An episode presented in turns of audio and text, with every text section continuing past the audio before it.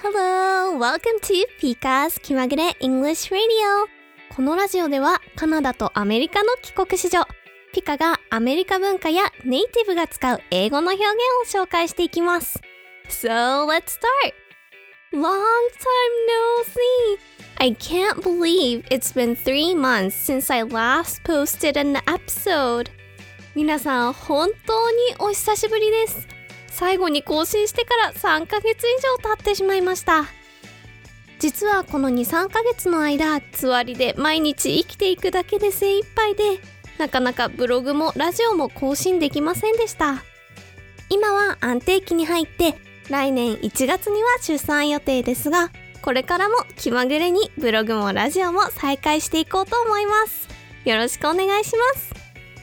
さて今回はつわりと育休の2種類の英語の表現を紹介していきます。No.1 皆さんつわりを英語で何と表現するかご存知でしょうか？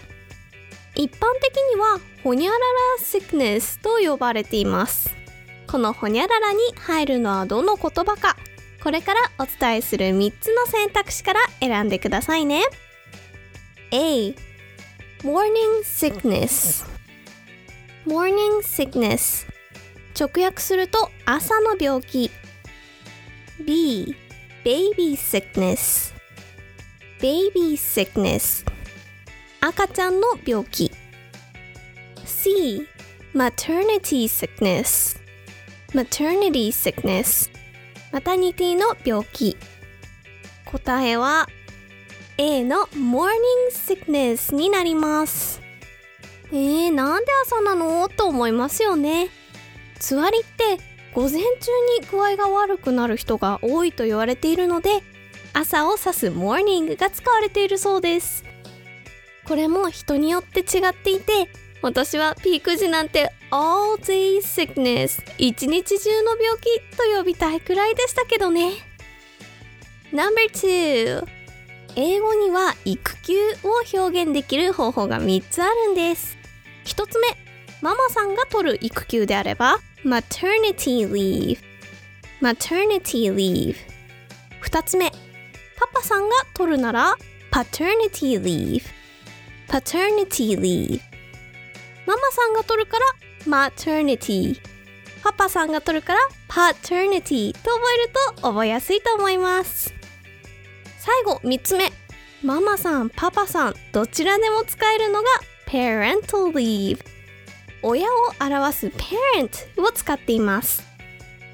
日本だと産前産後休暇と育休って別物の扱いになってますね。海外だと maternity leave で産前から育休を含んだ長期間を指すことが多いんです。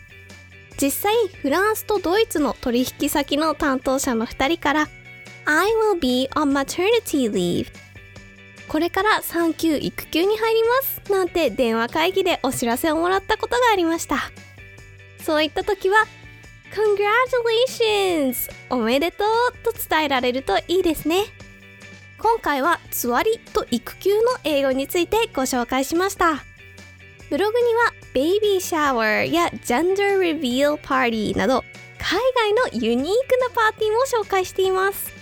気になる方はホームページから読んでみてくださいね。私ピカが英会話レッスンをようやく再開しましたので体験レッスンを受けてみたいという方はホームページから詳細をご確認ください。お待ちしています。So thank you for listening and see you soon.